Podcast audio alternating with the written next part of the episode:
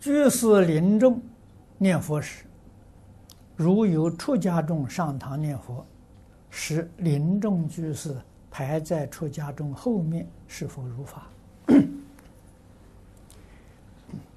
这个问题啊是这样的：这个出家众，他是不是修念佛法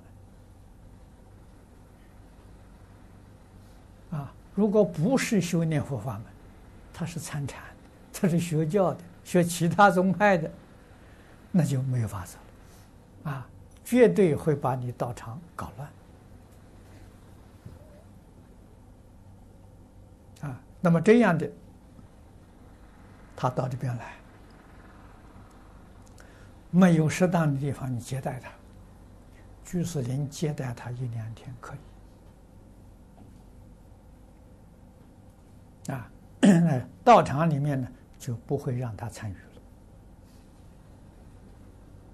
啊，他要欢喜的时候，他能接受，愿意欢喜跟大家一起念佛。啊，那个是行。啊，他如果说坚持他自己修学的方法、修学的法门，啊，那就不不能接待。啊，这个过去 我在台中十年。台中莲社是李炳南老居士主持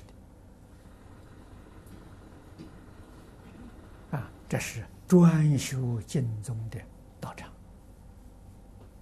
啊，那么法师从台中经过，啊，到这个莲社来访问，啊，老师一定啊接待。请吃饭，啊，一定是送供养，决定不请他讲开始。啊，当然也不会不会的时候，请他到念佛堂去临终跟大家一起念佛，没有，绝对没有。啊，为什么呢？古人有一句话说的很好：“临动千江水。”不动道人心呐，啊，这些人在一个老师指导之下了，他心是定的。啊，听别人一讲开示的时候，麻烦了，讲的跟老师不一样，大家就怀疑了，到底老师你讲错了还是他讲错了？啊，那老师要把这个问题澄清，至少要花几十个小时，很困难。哎，所以这是规矩。这是规矩，啊！现在出家人呢，懂规矩的人不多了，啊，懂规矩的时候，没有一个道场不欢迎。为什么呢？你尊重他，你不破坏他，啊！那我们从李老师那学到的时候，还懂得一点规矩了，啊！一九七七年，我在香港讲经，啊，那一次住的时间很长，住了四个月。圣严法师，这禅宗道场，啊，大屿山宝林寺，啊，他来听听我讲《楞严经》，啊，大概听了一个星期，非常欢喜，啊，邀请我到宝林寺去看看，啊，我看到在这禅堂还有四十多个人，每一天按照规矩坐香。参禅啊，圣严法师请我到禅堂里面讲开示，我也没学过禅，哎，但是我讲过《六祖坛经》，讲过《金刚经》，讲过这个禅宗的这个这个永嘉的证道歌，所以口头禅还有，有口头禅，所以我那一个小时啊。我对禅的赞叹，对于他们道场的赞叹，对于法师的赞叹，对修行大众的赞叹，增长他信心。这是什么？懂规矩的啊！我们自己学的这个净土法门，一字不提，这叫规矩啊！到人家道场帮助人家，增长人家信心，这正确。如果说禅很困难呐，净土很容易，那你不就破坏人家道场了？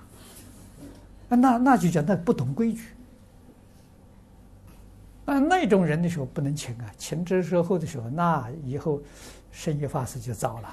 他要到什么时用多少精神、多少时间，才把大家心摆平？啊，所以现在懂规矩的人少。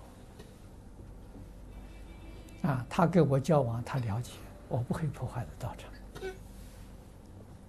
所以当天我们离开的时候，啊，在路上跟我去的还有不少同学们。就问我，他说：“法师，你赞禅禅这么好，你为什么不修禅？” 你看跟着我去的人，他就来问我了。啊，你为什么修念佛？为什么不去参禅？是？我就告诉他了，禅是上上根人修的啊，我根性不行的，我对他只有赞叹的。啊，我要修禅的时候，我我不会开悟啊。我念阿弥陀佛可以往生啊，是不是？我还是修这个，是吧？所以根性不相同，不可以勉强，啊，这个不但是佛法，啊，任何法门都是，一定要懂得自己谦虚赞叹别人，那人家就欢喜嘛。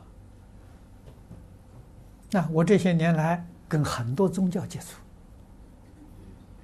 啊，我到每一个宗教，我都去拜他们的神。哎，他们都看到很舒服啊，很高兴啊。为什么？尊重别人啊，我们宗教才能团结嘛。宗教团结，世界才有和平啊！不要找麻烦，不要让宗教发生冲突。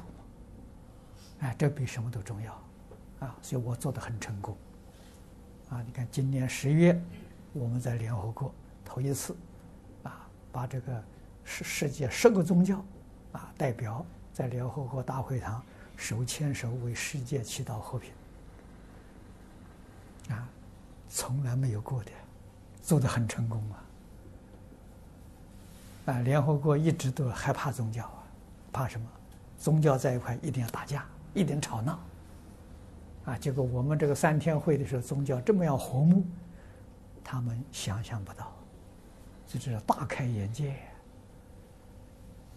啊，看到宗教这么样的和睦，啊，而且三天的时候，这个会议当中，他们坐第一排，专心听讲，没有一个提出问题来反驳的，没有。啊，所以这次的会，啊，这个这个总结是非常成功，啊，联合国，对我们也很赞叹，说这个三天的会议，你们的会议内容、会议的秩序，联合国。